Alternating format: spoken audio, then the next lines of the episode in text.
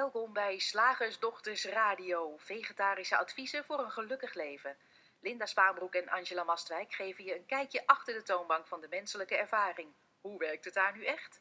Wij maken gehakt van ingewikkelde concepten en fileren met liefde ook jouw leven.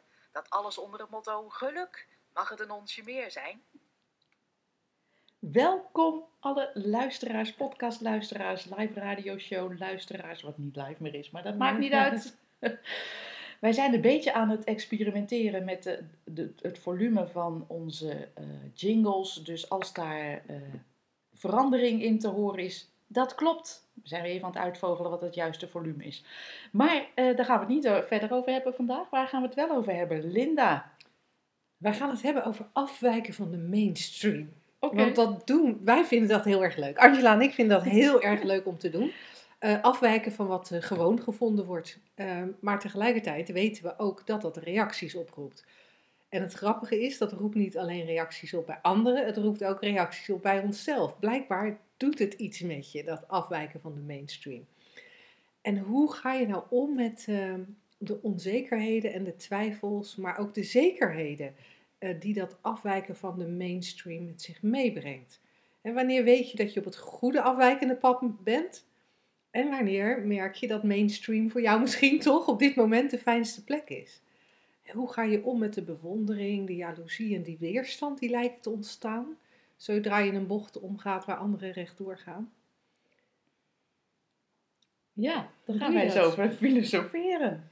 En, Zullen we beginnen met een voorbeeldje? Ja, laten we dat doen. Ik, ik, ik, heb wel een voorbeeldje waar ik afgeweken ben van de mainstream. Ik heb er een hele rij.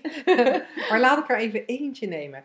Um, ik heb um, twee kinderen. En die heb ik samen, uh, die heb ik in totaal uh, zes jaar uh, borstvoeding gegeven. Nou moet jij zeggen. Oh, wat afwijkend! ze schelen maar twee jaar in leeftijd en ze hebben allebei vier jaar borstvoeding gehad. Dus stel uit je winst. Vier jaar de een, vier jaar de ander, dan kom je op acht. Maar ik heb maar zes jaar borstvoeding gegeven. Dus okay. er was ook nog een overlap. Wauw. Nou, dat is echt heel raar. Ja, dat zover ben ik niet gekomen. nee, nee, Maar jij hebt gelukkig weer andere uh, afwijkende dingen gedaan. En ik merkte toen ik, uh, uh, toen ik dat deed, dat was, dat was niet iets voor opgezet. Hè? Het was niet dat ik van tevoren, voordat ik kinderen kreeg, had bedacht: Weet je wat, ik ga nou eens even lekker vier jaar borstvoeding geven. Nee, helemaal niet. Ik had wel zoiets.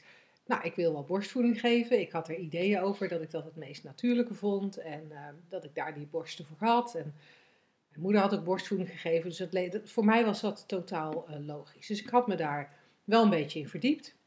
En um, hoe dat dan werkt. En nou, vervolgens kreeg ik mijn oudste. En bleek dat door wat, uh, wat gedoetjes ehm, rondom de bevalling, dat zij niet wilde drinken aan de borst. Dus er, er, zat ineens, er zaten wat haken en ogen aan. Dus dat wat ik dacht te gaan doen, dat, dat werd wat lastiger.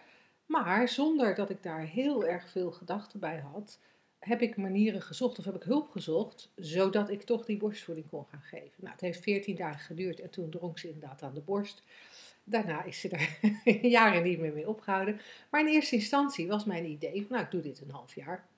Dat had mijn moeder ook gedaan. En toen merkte ik dat ik na drie maanden al vragen van mensen kreeg, wat, geef jij nou nog steeds borstvoeding? En uh, nou, vervolgens ben je weer aan het, uh, aan het werk en dan kolfde ik ook op mijn werk.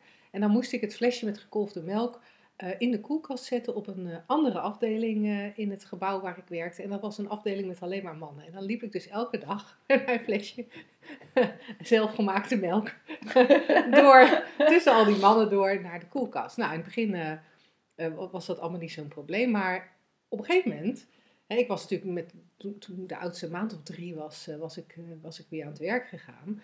En uh, je mocht destijds wettelijk gezien negen maanden golven. kolven. Uh, golven en kolven, is wel wat anders. Dus toen mijn kind een, een, maand of acht, negen was, liep ik daar nog steeds elke dag met mijn flesje. En toen begon ik opmerkingen te krijgen van, hé, hey, hoe, hoe lang ga je daarmee door?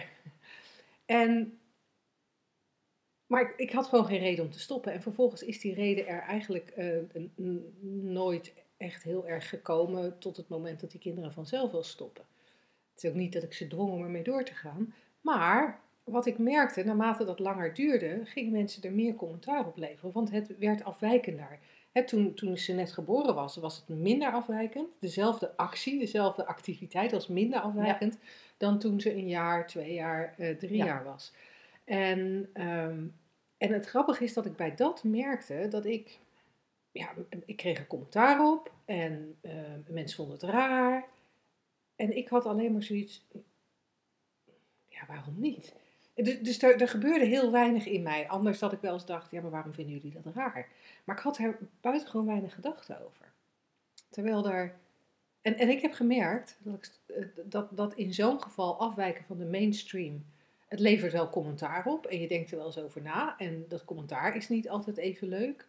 Maar blijkbaar was er iets in mij waardoor ik dat heel oké vond.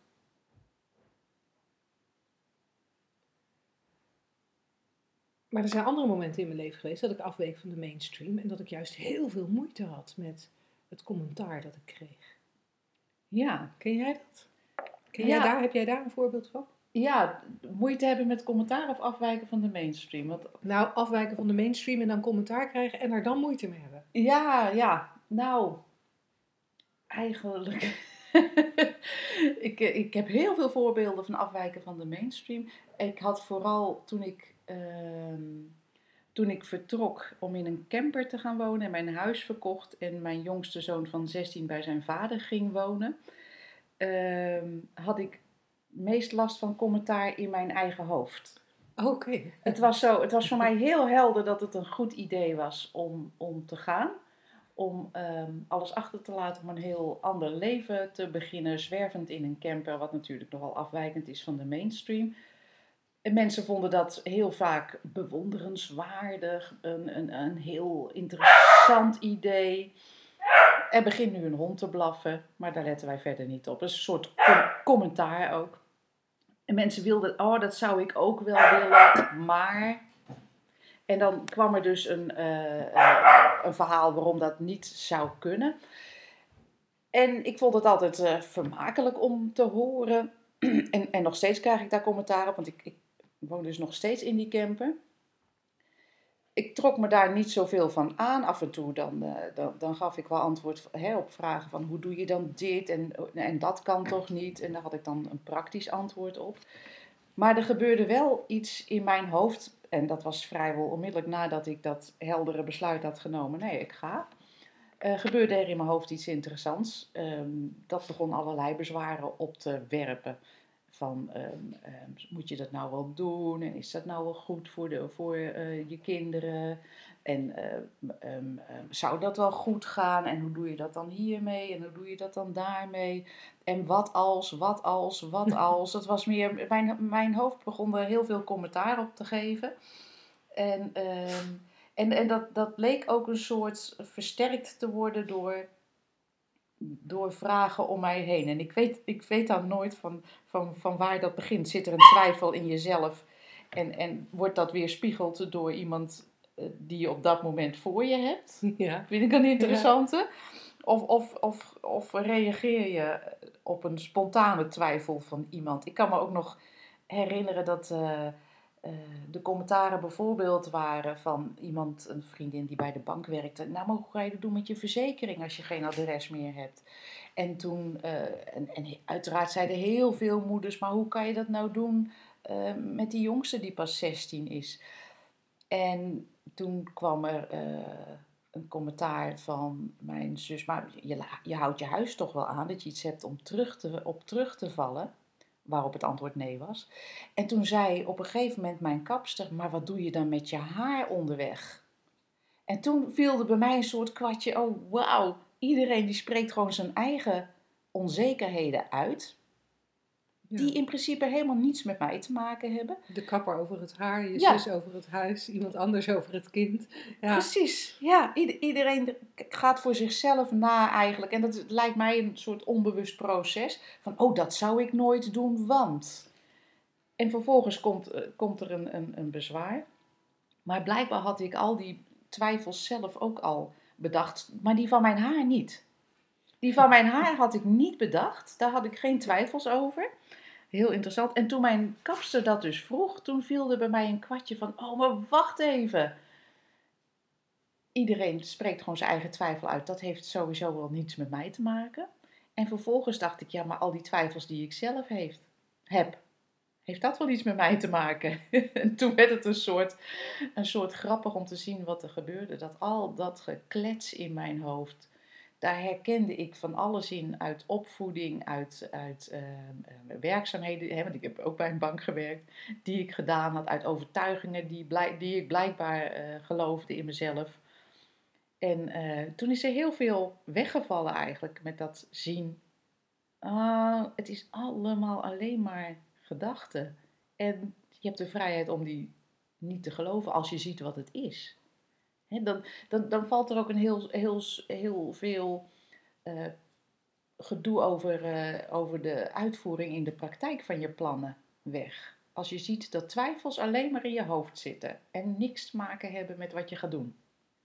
En jij maakt het vaak mee dat mensen een onderneming willen starten. Dat is natuurlijk jouw specialiteit. Mm -hmm. En um, nou, dan heb je een, waarschijnlijk een idee, want waarom zou je anders een onderneming willen starten? Een leuk idee, een goed idee, iets waarvan je denkt, yes, dat, dat, dat zou, daar zou ik mensen mee kunnen helpen. Of dat zou gaaf zijn om in de markt te zetten. En vervolgens al het gedoe wat, wat opkomt in je hoofd. En nu is het beginnen van een bedrijf niet echt afwijkend, tenzij je al 30, 40 jaar ambtenaar bent, dan is het voor jou afwijkend. Maar je kan wel herkennen dat alles, al het gedoe in je hoofd uitsluitend bestaan uit gedachten en niets te maken hebben met wat je gaat, gaat ondernemen, met de afwijking die je volgens de mainstream gaat, uh, gaat ondernemen. Ja, en toch, toch zit daar iets, daar zit iets intrigerends in. Want, hey, tuurlijk, je hebt gelijk, het, het is alleen in je eigen hoofd. Het zijn alleen je eigen gedachten die je hoort. Uh, ben ik helemaal met je eens. En tegelijkertijd zie ik ook dat die. Dat, dat, zodra iemand gaat afwijken van de mainstream. En hij heeft. En, en hij of zij heeft het zelf door. Hè? Als het met name een, een. Zoals ik het zie, als het een afwijking is die, die echt een patroon doorbreekt. Dus je hebt een heel tijdje heb je gewoon meegelopen met de mainstream. Ja. Ik en een bevriend stel hebben datzelfde gehad toen wij onze kinderen uit het reguliere onderwijs haalden. En, uh, en daarmee niet meer aan de leerplicht uh, voldeden.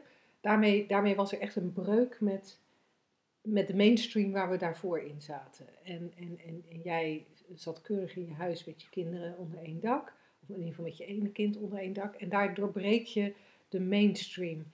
Als iemand altijd al uh, in een in een baan heeft gezeten, in een omgeving met mensen die allemaal ook een baan hebben, dan is het voor jezelf beginnen het doorbreken van de mainstream. Terwijl je als je uh, uh, uit een uh, ondernemersgezin komt, waar jij de enige bent met een baan, hm. dan is, dan is het, het ondernemer worden is ineens niet het doorbreken van de mainstream. Dan ga je een soort van, hm. dan, dan, dan ga je juist mee in, in wat de familie doet. Dus dan lijkt zo'n zo'n zo'n 180 graden draai, of zo'n zo'n dat lijkt dan ineens um, anders ontvangen te worden door zowel jezelf als door de, door de omgeving. En, en wat ik intrigerend vind, is dat er soms momenten zijn, als ik naar mezelf kijk, waar, waarop er zo, waarop er zo'n duidelijk gevoel was van ik ga dit doen.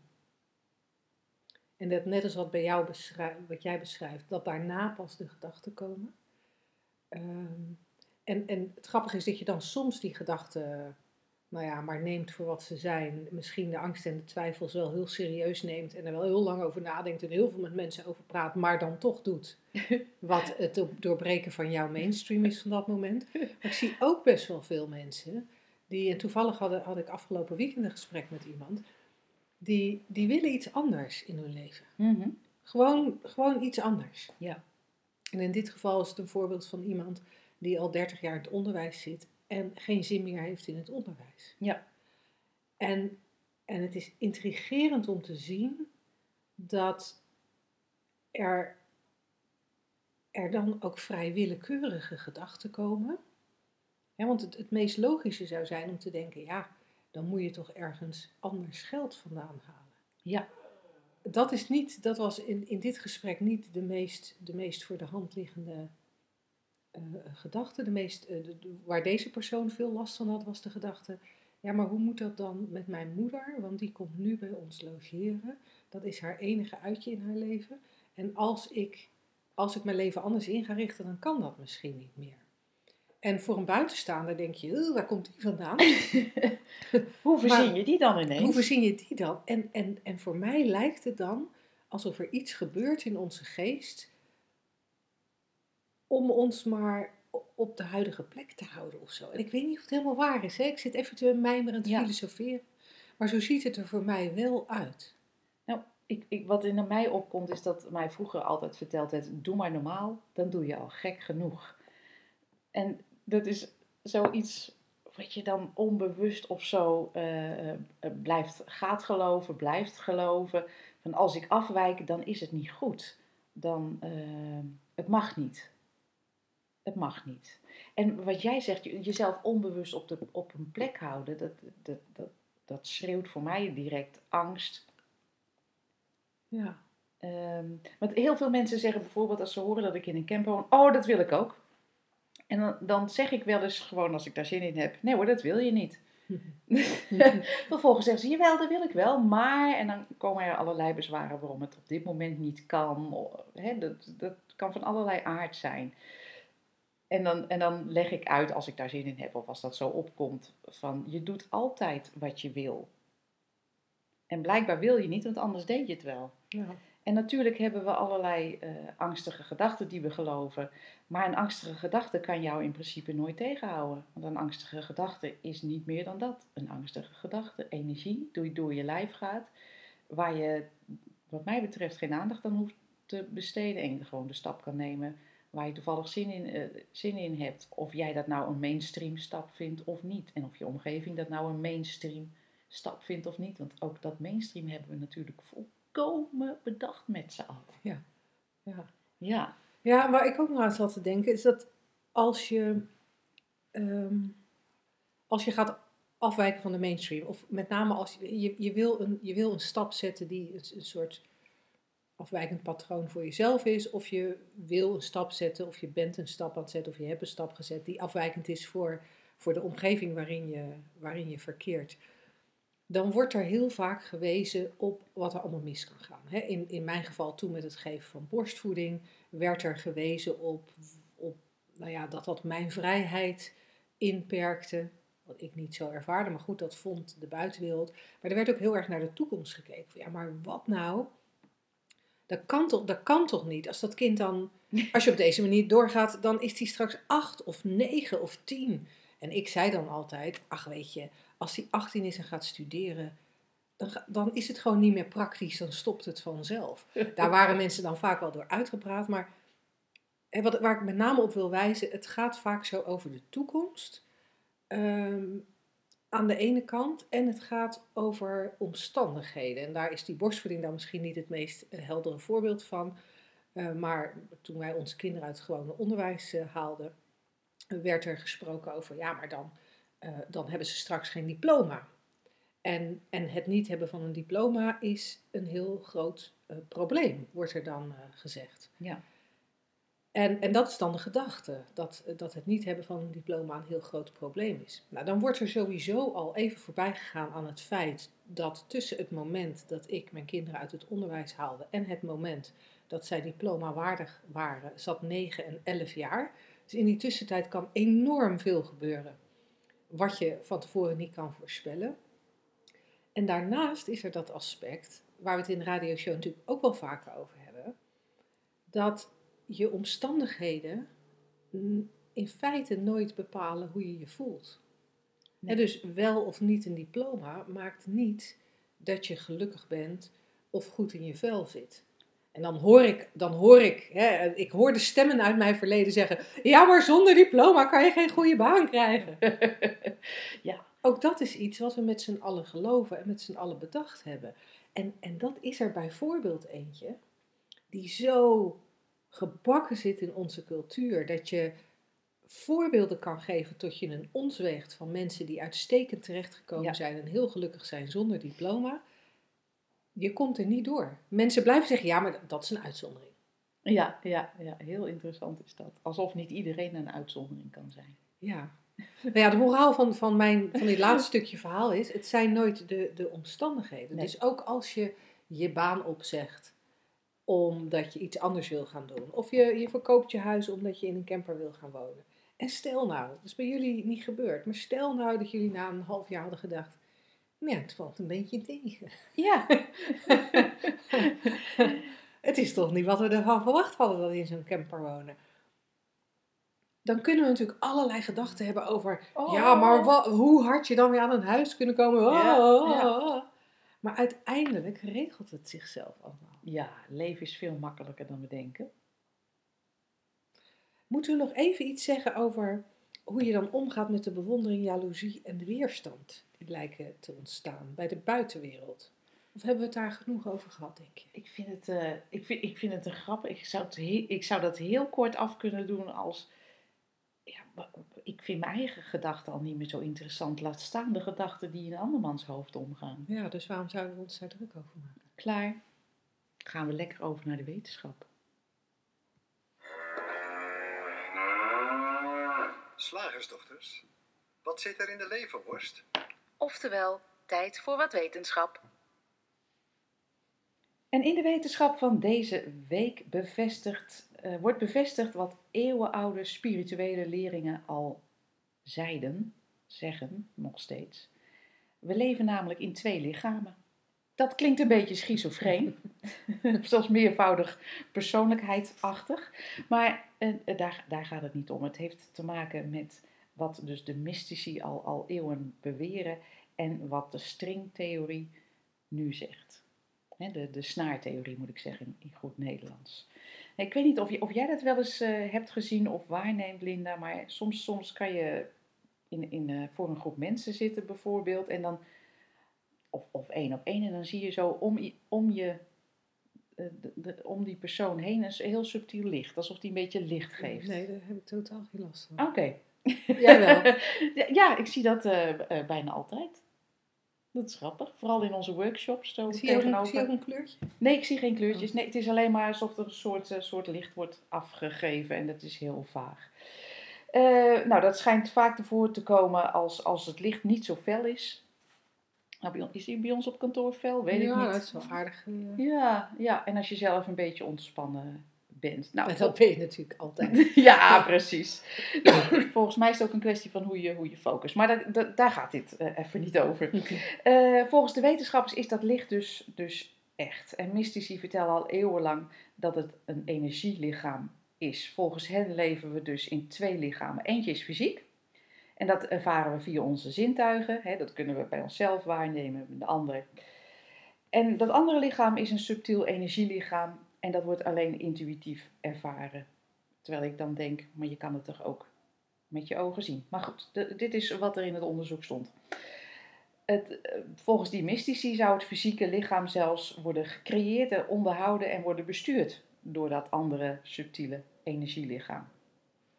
Zij schetsen het zo. we dat- hebben het nu over natuurkundigen die dit beweren. Nee, mystici. Oh, dit zijn de Mystici. mystici, Dit zijn de mystici. De natuurkunde schakelen we straks Oh, naar over, want die gaat dit bevestigen. Met Nee, de nieuwste nee, wetenschap. Ja.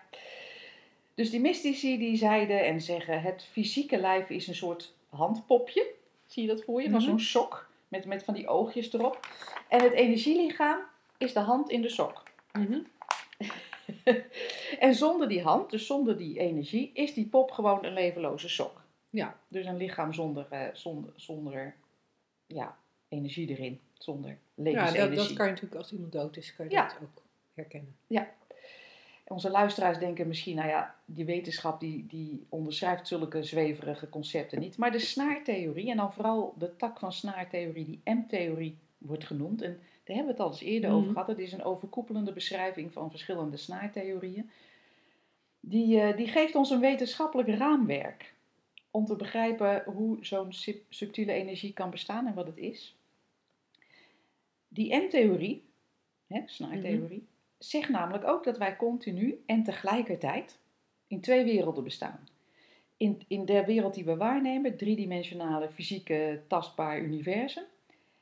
En in dus een enorme, ongelooflijk grote, tweedimensionale, pure energiewereld die wij niet kunnen waarnemen met onze zintuigen. En zij noemen dat wel eens de bulk. Het is, het is niet te zien, het is niet, het is niet waar te nemen, het is, het is niet uh, te begrijpen. Het is de bulk van de kosmos, noemen ze Daar, dat. daar, daar, daar zie je dan wel weer het verschil tussen mystici en wetenschappers. Ja. De, de bulk, dat klinkt ook een beetje als de vuilnisbelt. Maar Ja. goed, zo bedoelen ze het vast niet. ja, Mystici maken het nog een beetje mooi, wetenschappers de bulk. Gewoon simpele termen. Die bulk of energieversum noemen ze het ook wel eens, in plaats van universum, energieversum. Die is dus gevuld met ringen en snaren, vandaar ook de snaartheorie. En die vibreren, die trillen op een superhoge frequentie. Die frequenties zijn te hoog voor onze zintuigen en die zijn ook te hoog voor onze instrumenten. We kunnen ze dus niet waarnemen. En daar, vandaar is dit ook nog steeds een, een theorie. Mhm. Snaartheorie. We, we, het trilt zo snel. eh, ehm, het is de uitkomst van, van allerlei vergelijkingen, maar we kunnen het niet waarnemen. Want ze zijn te hoog voor onze zintuigen en instrumenten. Nou, je kan het zien als een oceaan van hoogfrequente energieën. De M-theorie zegt, die is onzichtbaar, maar hij dringt wel ons tastbare universum binnen. Op elk ingangspunt wat je maar kan bedenken. Zoals water bijvoorbeeld een spons doordringt. Mhm. Dus je hebt deze wereld van, van ik, ik, ik kijk nu naar een, een keuken en een lamp en naar Linda en, en, en naar wat hondjes die hier rondlopen. En, en daar zit dus die energie die we niet kunnen waarnemen, volgens de M-theorie, zit die daar ook in. Net als dat die mystici vertelden. Ze dringen ons lichaam binnen en de wereld op elk moment. En zo, zegt de snaartheorie dus, de keiharde wetenschap, eh, wordt ons fysieke universum gecreëerd en onderhouden. Dus precies op dezelfde manier zoals de mystici dat omschreven. En ik moet denken aan hoe Sydney Banks, de, degene die de drie principes van waaruit wij kletsen eh, voor het eerst formuleerde, die zei eigenlijk precies hetzelfde, want die had het altijd over de vorm en het vormloze en dat het uiteindelijk allemaal één energie was Mhm. is. En ik vond het dan heel mooi dat om, eh, om, om dit stukje wetenschap even eh, te bespreken met jou en met onze luisteraars, wat dan vrij, vrij eenzijdig bespreken is. Maar eh, het, het schept voor mij een beeld zo van, oh ja, er is dus iets wat we kunnen waarnemen met onze zintuigen, maar er is ook iets wat we niet kunnen waarnemen, maar wat er wel is. En zonder dat zou dit fysieke er niet zijn. Zonder, dat vormloze, zo- zonder die vormloze basis zou de vorm er niet zijn. En dat is natuurlijk precies wat, eh, wat we in de drie principes ook zeggen. Hè? Er is eh, de eeuwigheid, het, eh, de- waarheid noemen ze het ook wel eens, het onveranderlijke stille. En daaruit eh, komt, komt onze waarneembare wereld voort met alle herrie daarin, met alle miljarden vormen daarin. En het is onlosmakelijk met elkaar verbonden en het een kan niet zonder het ander. Ehm, ja, ik, ik, vond het een, ik vond het een mooi stukje om, om Ja. dat eens wetenschappelijk te laten verklaren door de snaartheorie. Ja, en eh, heel even tussendoor, want jij noemde de drie principes. En voor mensen die nieuw zijn bij deze podcast, als je daar iets meer uitleg over wilt, ehm, dan kun je op onze website www.shiftacademy.nl het, eh, het e-boekje Drie Stappen naar Geluk gratis downloaden. En daarin beschrijven we eventjes wat meer gedetailleerd, leggen we het wat meer gedetailleerd uit. En natuurlijk ook in ons, eh, in ons boek, het mag ook makkelijk, daar, daar vertellen we je natuurlijk ook precies hoe het zit. Ehm, En dan Maar- hebben we het niet over ingewikkelde wetenschappelijke Nee, concepten. nee, nee. nee. Ehm, dus dat even voor wat betreft die drie principes. En, en ja, waar, het, waar, het, en waar jij volgens mij vooral naar wijst, of waar deze wetenschappers vooral naar wijzen, is wat wij vanuit de drie principes het principe van mind noemen. Ja. En, en mind is een beetje voor, voor veel mensen een beetje een verwarrende term, omdat we bij mind heel snel aan ons brein denken. En denken, oh, dat gaat over je hersens. Eh, maar nee, Eh, mind, eh, de, de, de juiste Nederlandse vertaling daarvoor zou zijn de geest. Ehm, en wij gebruiken liever de vertaling universele levensenergie, omdat dat voor ons het net even begrijpelijker maakt. Het, maakt het, het haalt het ook wat meer weg bij, ehm, bij dat brein. Want dat brein is in feite alleen maar een, een biochemische fabriek waarvan alles in gebeurt.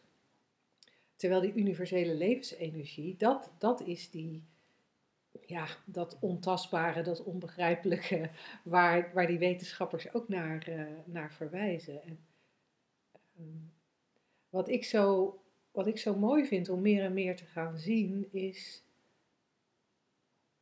hoe die universele levensenergie er eigenlijk altijd is. En hoeveel meer je erop kan vertrouwen dan ik altijd dacht. Met de nadruk op dacht. Want dat is natuurlijk weer dat denken. Ja. En dat denken, wat, wat een van die andere drie principes is. ehm, dat die universele levensenergie, die, die handpop, eh, zo, zo, zoals, het, zoals jij het dan net ook noemde. ehm, die, die is er en die blijft stromen. En ik ga er ook helemaal langzaam van praten. en wat ik mooi vind, is als je meer gevoel krijgt voor, voor het feit dat dat er is, altijd.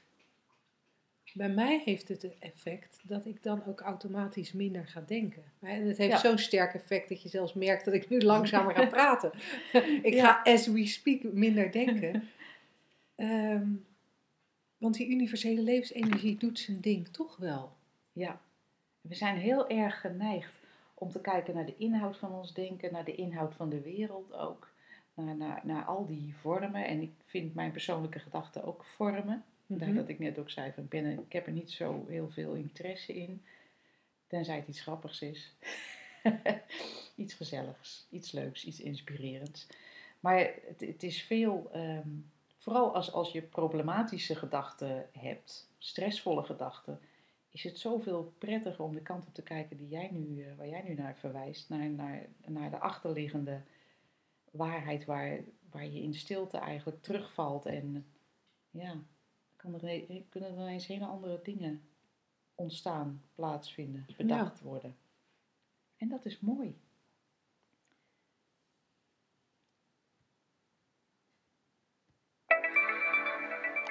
Zeg, slagersdochters, hoe pak ik die vegaburger? Over naar de luisteraarsvraag. Ja, we hebben een eh, vraag binnengekregen van Evelien.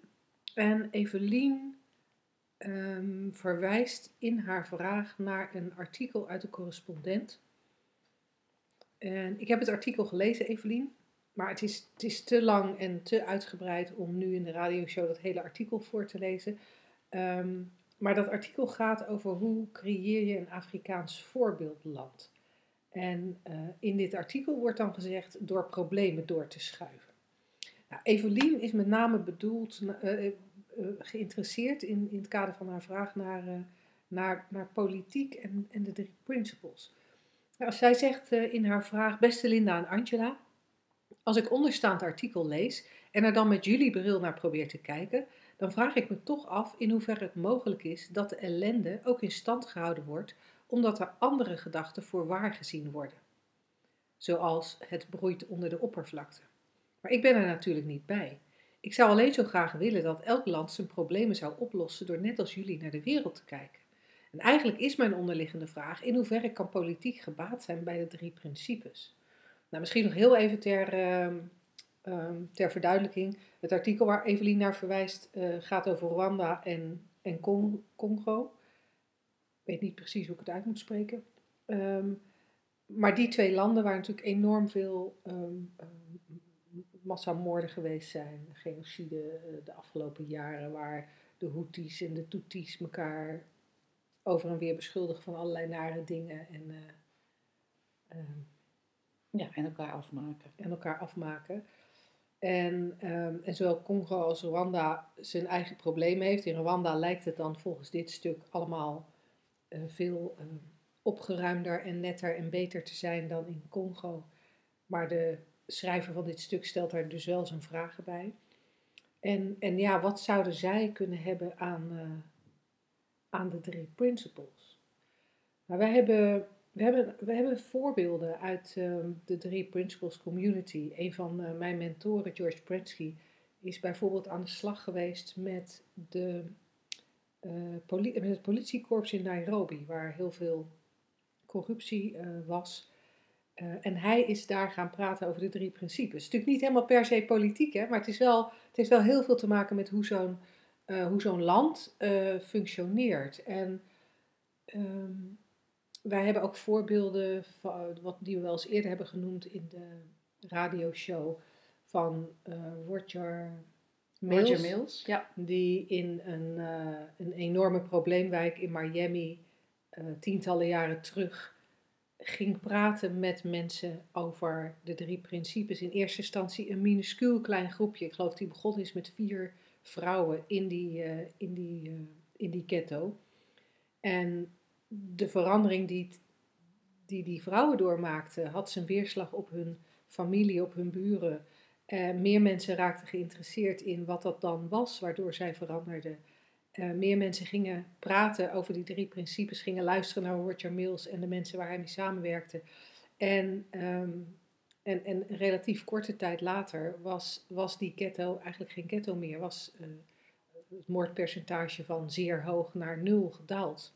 Om maar een voorbeeld te noemen. De drugsproblematiek was zeer, zeer sterk afgenomen. Dus je ziet dat, dat ook bij grootse problemen, die, die verder reiken dan het individu, uh, blijkt, blijkt inzicht in die drie principes wel degelijk uh, te helpen. En als je het mij persoonlijk zou vragen, want nu krijg je mijn mening, hè? nu krijg je geen inzicht in de drie principes, nu krijg je mijn mening. Ja, natuurlijk zou politiek gebaat zijn bij de drie principes. Want op het moment dat je als politicus um, weet dat waar jij je druk over maakt, dat dat jouw gedachten zijn. Dat er dus heel goed een totaal tegen, tegenovergestelde gedachte kan zijn die even waar is of even onwaar. Denk ik dat je al anders uh, in gesprek gaat. Uh, op het moment dat jij mensen tegenover je hebt die heel boos zijn of een probleem ervaren of weerstand bieden, op het moment dat je inzicht hebt in de drie principes, reageer je anders op die weerstand. Uh, of reageer je anders op die boosheid van die ander. Als ik naar Trump kijk, bijvoorbeeld, ik zie alleen maar onzekerheid. Ja. Die man heeft zoveel onzekere gedachten, dat, dat, dat uh, ongetwijfeld een heleboel onbewust, dat hem dat drijft om bepaald gedrag te vertonen. Uh, hij heeft ongetwijfeld gedachten die het heel logisch maken om uh, van zich af te bijten, van zich af te slaan. Uh, maar ik zie dan angst en onzekerheid. En ik heb het idee dat als je dat als politicus ook gaat herkennen bij jezelf en bij anderen, dat je anders gaat reageren. Ja, ja dat, dat kan gewoon niet anders. Zodra je ziet wie je zelf bent en wie de ander is, dan is het gewoon niet meer logisch om, uh, om, om, om ruzie te maken. Dan, dan is het veel, veel voor de hand liggende om gewoon uh, nieuwsgierig te zijn naar, oh, hoe ziet dat er voor jou uit? Nou, zo ziet het er voor mij uit. En dan is er altijd wel niet eens een middenweg, maar gewoon iets nieuws te zien. En of we het nu over politiek hebben, of over uh, boardrooms, of over eh, politie, dat voorbeeld wat jij gaf, of complete wijken, of gezond, de gezondheidszorg. Welke sector je ook noemt, allemaal heb je te maken met mensen die daarin werken, die, die daarin bewegen, die daarmee uh, te maken zijn, onderhevig zijn, slachtoffer van zijn, hoe je het ook wil, wil noemen. Uh, onderwijs komt ook in mij op. Het, zijn al, het is altijd mensen. Het bestaat altijd, als je, als je teruggaat naar, naar iemand heeft het bedacht. Sowieso uh, politiek, sowieso dat er politie moet zijn. Iemand heeft het bedacht, iemand. Het gaat altijd over mensen. En dit, die drie principes is eigenlijk één persoon per keer uh, te, um, te, veranderen. te veranderen. Het begint echt bij één mens, zoals in Modello, wat jij dat voorbeeld gaf, waar ook een prachtig boek over is geschreven. Je begint ergens in een organisatie of wat dan ook met één persoon of met, met, met twee. En sowieso begin je altijd bij jezelf. En dat kan, een, uh, dat, dat kan alles transformeren. Hè? Want, want die drie principes worden ook gewoon in, in veel bedrijven um, ja, toegepast, is een verkeerd woord. Maar um, um, uitgelegd. Uh, er wordt uh, vertelt hoe, hoe je in elkaar zit als mens, hoe je psychologisch functioneert, eh, wat er gebeurt eh, binnen zo'n mensenleven, wat er, wat er in hoofden zich afspeelt. En ehm, dan veranderen er gewoon dingen. je denkt, wat heeft dat nou te maken met winst maken bijvoorbeeld? Nou, alles. We hebben ook voorbeelden van een bedrijf, een groot bedrijf, waarin een van de eh, directeuren ehm, les kreeg in de drie principes. Waarna eh, dat bedrijf in zijn geval dus van bovenaf transformeerde tot een veel vriendelijkere organisatie, die ook nog eens veel meer winst maakte. Omdat mensen nu eenmaal, jij noemde al angst en onzekerheid, zoals bij Trump makkelijk waar te nemen is.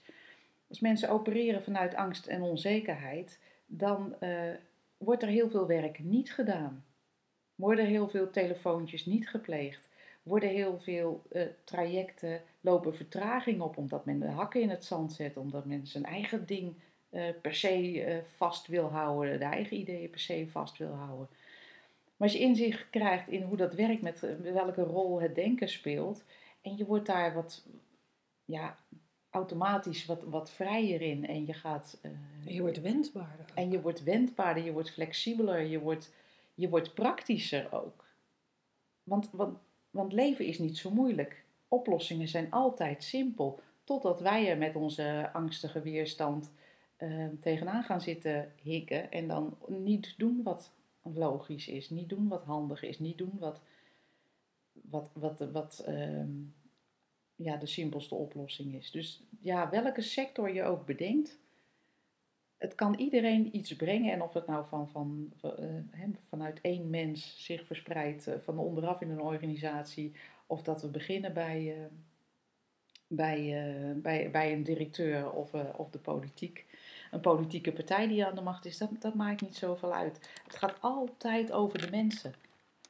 En daarom kunnen wij eigenlijk volmondig ja antwoorden op deze vraag. Ja, het zou wel degelijk nut hebben. En er is ook een, een organisatie volgens mij die dat uh, uitdraagt. One Thought heten ze.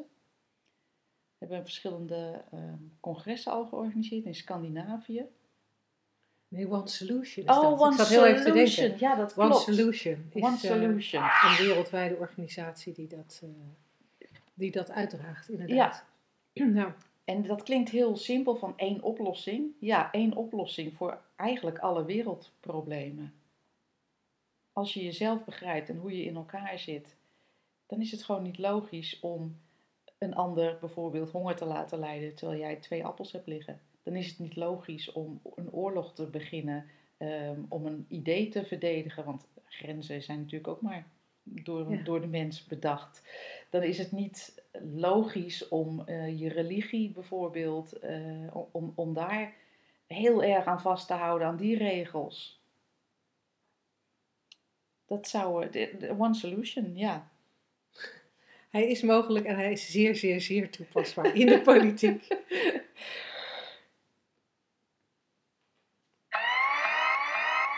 Woensdag, gehaktdag. Zeg slagersdochters, welk concept... Woensdag, gehaktdag. Zeg slagersdochters, welk concept gaat er vandaag door de molen? Dat was twee keer het, het ja, anderhalf keer. Ja, ja, sorry, dat was mijn fout. Nou, hij past wel heel... Nee, het was mijn fout. Ik zat met mijn vingers aan de knoppen terwijl oh. het jouw laptop is. Um, maar hij sluit wel heel mooi aan bij het concept van vandaag. Dat is namelijk, problemen zijn er om opgelost te worden. Oh, wauw. En wat wij hier nu hadden, dat zouden wij kunnen zien als een probleem dat opgelost moet worden. Want er ging iets fout. Ja. En hoe zorgen we er nou voor mm -hmm. dat dit nooit meer fout gaat? Ik denk dat ik jouw handen vastbind. ik denk dat dat heel erg effectief is. Uh, nou, die hebben we ook weer opgelost. Um, nee, problemen zijn er om opgelost te worden. Ik, uh, uh, ik vond dit een leuk concept om vandaag te bespreken, omdat ik ik had van de week even een gesprek met mijn broer en ik weet niet eens meer precies waar het over ging en ik weet niet. Maar hij zei iets van, um, ja, dat hij heel erg, hij, hij hield er heel erg van om praktische oplossingen te bedenken. En daar was hij ook goed in, zei hij. En toen dacht ik, ja, ik heb mijzelf ook um, uh, het grootste deel van mijn leven als een probleemoplosser gezien. Maar dat kon alleen bij de gratie van het feit dat ik ook heel veel problemen kon bedenken. Dus eigenlijk als je een goede probleemoplosser bent, ben je ook een goede probleembedenker. Ja. Volgens mij wel. Want er moet eerst een probleem zijn voordat je hem op kunt lossen. Ja. Wauw. En dan is het heel erg leuk om te kijken, wat dan, ehm, hoe, doen we dat, hoe, hoe doen we dat dan? Want, want als je bent zoals ik eh, een aantal jaren geleden, dan, dan komt het niet echt aan als je zegt, ja, een probleem eh, bedenk je zelf. Want nee, nee, ik zag, ik, ik, ik zag al die problemen en heel af en toe zie ik er trouwens nog wel eens één. ik zie hem altijd maar heel kort. Hij is na een, na een uur denk ik alweer, nou ja, nee, die had ik dus toch ook zelf bedacht. Maar ik, ik, ik zag altijd echt realistische problemen. Ja. Hè, en er is net al iets, iets voorbij gekomen ehm, als ehm, eh, de oor- oorlog. Oorlog is toch echt een probleem. Maar ook in een bedrijf. Het, het is toch echt een probleem dat ons sales team de targets niet heeft gehaald. Want die targets, die, eh, of, of met name ook de voorspellingen, die de forecast. Ik weet tegenwoordig veel over de salesprocessen in grote eh, corporate organisaties. De forecast die we doen, die moet wel kloppen. Dan hebben we het nog niet eens echt over de Oh, ja. deals. Hè? Dan hebben we het alleen maar over de forecast. Want de forecast die wij als sales team maken, dat is ook de forecast van onze baas, van die dienstbaas. En dan uiteindelijk van, van het, het- de opperhoofden in. in en, en die bepalen dus de aandelen. Ik, ik Dus- zie zo'n zo'n sales team dan ook zitten, allemaal met een paarse jurk en een glazen bol. Hm. En die gaan dan tijdens zo'n meeting eens eventjes heel goed in die glazen bol kijken en dan nog heel serieus een forecast doen. En, en de meeste mensen doen dat heel serieus en, en ervaren het ook als heel erg belangrijk, nogmaals, voor uiteindelijk die aandelenkoers eh, in Amerika. Daar zien ze een heel duidelijk verband tussen. En als dan dus de forecast niet klopt, omdat er een klant heeft opgebeld. We doen het niet. Ja, we doen het niet. Of we- weet je, het is, eh, we zouden eigenlijk vrijdag tekenen, maar dat gaat niet lukken. Het wordt maandag. Oh, zelfs zo. Ja, ja, Nou, nee, zelfs zo. Nou, luistert het, want ja, dat is dan, dat kan zomaar een andere maand zijn. Ja. Want dan, dan, als ze dat op 28 februari zeggen, ik weet niet of 28 februari dit jaar een, eh, een Een vrijdag is, ik geloof het niet, maar goed, bij wijze van spreken, op vrijdag 28 februari zeggen ze, sorry, het wordt maandag, dan valt de deal in de volgende maand. En dan hebben wij een probleem. Dan hebben we het eigenlijk maar over één werkdag verschil, maar we hebben een probleem. En het interessante is, hè, dat als ik het tegen jou zit te vertellen, dan zie ik jou al lachen dat, je, dat jij denkt, waar hebben we het over? Mensen die niet in zo'n sales team zitten, denken misschien ook van, waar hebben we het over? Maar de mensen in dat sales team, in die organisatie, zien dat als een werkelijk probleem. Ja. En dat doen wij allemaal zo op ons eigen gebied. Wij vinden het een werkelijk probleem dat ons kind niet met mes en vork eet. Wij vinden het een werkelijk probleem dat onze partner vreemd gaat. We vinden het een werkelijk probleem dat moeder Alzheimer heeft. We vinden het een werkelijk probleem. En ik zit ze te verzinnen, je hoeft ons nu geen mailtjes te sturen over eh, onze vreemdgaande partners, want dat heb ik totaal zitten te verzinnen. Maar ehm, Ja, wij, wij, wij, het, hele, het hele leven lijkt vaak een probleem te worden als wij niet zien dat we het allemaal bedenken van moment tot moment. Ik liep een tijdje geleden in een groot Zweeds woonwarenhuis. En daar hingen allerlei posters bij de keuken. Dat was niet meer een keuken, dat was een keukenoplossing. Een kantoor, dat was niet gewoon, hallo, wij hebben hier leuke kantoorinrichtingen. Nee, dat was een kantooroplossing. En toen dacht ik, wauw, gaan we nu zelfs al denken van ik moet een keuken, dat is een probleem. En dan, oh, zij hebben de oplossing, de oplossing. ik vond het intrigerend, maar ik vond het ook wel heel herkenbaar. Dat, dat ik vroeger ook een soort dacht dat alles, oh ja, alles moest gebeuren. En als het niet gebeurde of niet op tijd gebeurde, dan was er een probleem. Alsof het he- mijn, mijn hele leven een soort te tackelen, te tackelen eh, toestand was. Ehm, Ja, maar en, en, en wat ik, sorry dat ik je Ja. onderbreek, wat ik dan ook zo fascinerend eraan vind, is dat daar waar wij de problemen zien, dat is ook een soort van willekeurig. Ja. Want als wij onze levens naast elkaar leggen, met name als je kijkt naar de opvoeding van onze kinderen, dan percipieerde jij hele andere problemen in de opvoeding van je kinderen dan ik. Ja. Ehm, jij, en en het enige verschil was dat jij er andere gedachten over had. Ja. En als je gewoon om je heen kijkt naar vrienden, naar familieleden, naar buren, dan zie je ook daar dat wat de ene een probleem vindt iets heel anders is dan wat de ander een probleem vindt. En ik heb wel eens het idee, ik weet niet of dat voor iedereen geldt. Ik weet niet of jij dat herkent uit jouw tijd voordat je deze richting opneemt. maar dat, dat we ook zo'n beetje onze eigen obsessies hebben over, over de hoek waarin wij de problemen zoeken. Ja. Er zijn mensen die eh, nou, enorm veel problemen zien en herkennen in, eh, in, in de hoek van hun relatie, hun liefdesrelatie. Die daar een soort obsessie voor hebben en alles, alles op een weegschaaltje leggen wat daar gebeurt. Daar enorm veel gedachten over hebben. Niet kunnen stoppen ook met daarover nadenken. Eh, ik, was, ik was van de week begonnen met een artikeltje te schrijven. Ik heb het nog niet af met de titel Relatie-anorexia. Ik dacht, als je anorexia hebt, ben je geobsedeerd door alles wat met eten en je lijf te maken heeft. En Ja. als je relatie-anorexia hebt, ben je wat mij betreft geobsedeerd door alles wat te maken heeft met je relatie. Maar ik ken ook mensen, en daar heb ik zelf ook een tijdje toe behoord, die een obsessie hebben voor alles wat met hun werk te maken heeft. Het moet allemaal perfect zijn, het moet goed zijn en de baas doet het niet goed en het is inhoudelijk niet leuk genoeg en de werktijden en de, de, de, de, de, de, de. Het zijn van die mensen die, Ja. die eh, als je die spreekt, dan, dan is er altijd ellende op hun werk. Ja. En er zijn mensen die hebben altijd ellende met hun kinderen. En er zijn mensen die hebben altijd ellende met hun ouders. Of altijd ellende met ziekte. Ja, ook, het is echt volkomen willekeurig wat je, wat je bedenkt.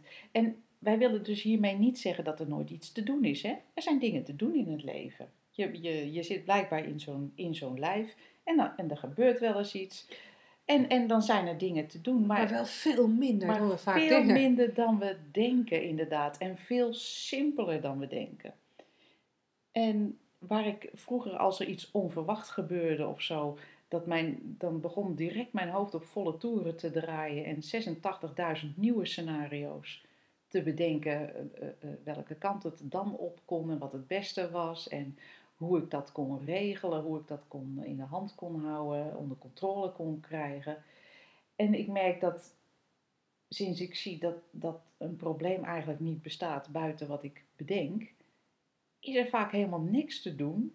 Of er is iets te doen, maar dat komt dan vanzelf wel op. Ja, want als je, als je kantoor in brand staat, hoef je daar niet Nee, drie vergaderingen over te beleggen. nee je hoeft geen scenario te bedenken. Waarschijnlijk pak je de brandblusser. Dan pak je de brandblusser, je belt, belt de brandweer, je zorgt dat, Ja. dat je zo snel mogelijk buiten komt te staan. Dan handel je. Ja, Maar het zijn vaak, het zijn vaak misschien wel altijd, de dingen waar we, waar we over na gaan denken, waarmee we een probleem creëren. Want als ik dan weer even in de werksetting eh, blijf, daar, daar gaan we. Eigenlijk, het is, nee, het is niet waar, het is, het is eigenlijk overal. Op het moment dat er een probleem is dat opgelost moet worden, waar je over na moet denken, of waar je met z'n allen over moet vergaderen, of waar je het over moet hebben met je partner, of waar je het over moet hebben met een psycholoog, dan zijn dat in mijn ogen, correct me if I'm wrong, eigenlijk altijd problemen die er nu niet zijn, maar die er of waren, hè, er is iets naars gebeurd in het verleden, Ja. of die wellicht zouden kunnen gaan plaatsvinden als. Ja, en dat als, dat vullen we dan vrij willekeurig in. Weet je, het, het, het, eh, mijn kinderen eten nu niet met mes en vork. En ja, dat is nu niet zo erg, weet je, ze zijn eh, vier. En eh, ach, als opa en oma er zijn, die vinden het ook niet erg. Maar als ze dat ook nog doen als ze straks acht zijn.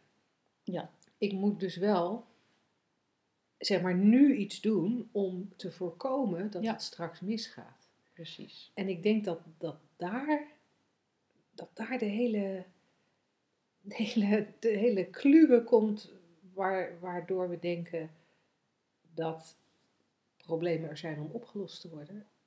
Ik denk, problemen zijn er om te doorzien dat het gedachten zijn. Ja, En als er al iets opgelost moet worden, dan heb je het al gedaan voordat je er erg in hebt. Inderdaad, want, want de handeling zelf is, is nooit het probleem. Het is het denken. Het is het denken wat het tot een probleem maakt. En we zijn als mens ook gewoon toegerust, omdat we nou eenmaal een stukje van die oneindige intelligentie zijn, om te handelen zoals logisch is in elk moment. Alleen hebben we op een bepaald punt bedacht dat we over dingen na moeten gaan denken. Dat we, dat we redenen moeten hebben om, om uh, te handelen zoals we handelen. En, en dat we voorspellingen moeten kunnen doen, zoals Linda net aangaf over het sales team. Om uh, de juiste beslissing te nemen. Maar we zijn, we zijn echt 100% in staat, ieder mens, om te handelen zoals, zoals handig is. Handig. Handelen. Ja, handig handelen. Totdat we erover na gaan denken. Het is echt totaal een soort, soort verkeerd gebruik van ons denkvermogen.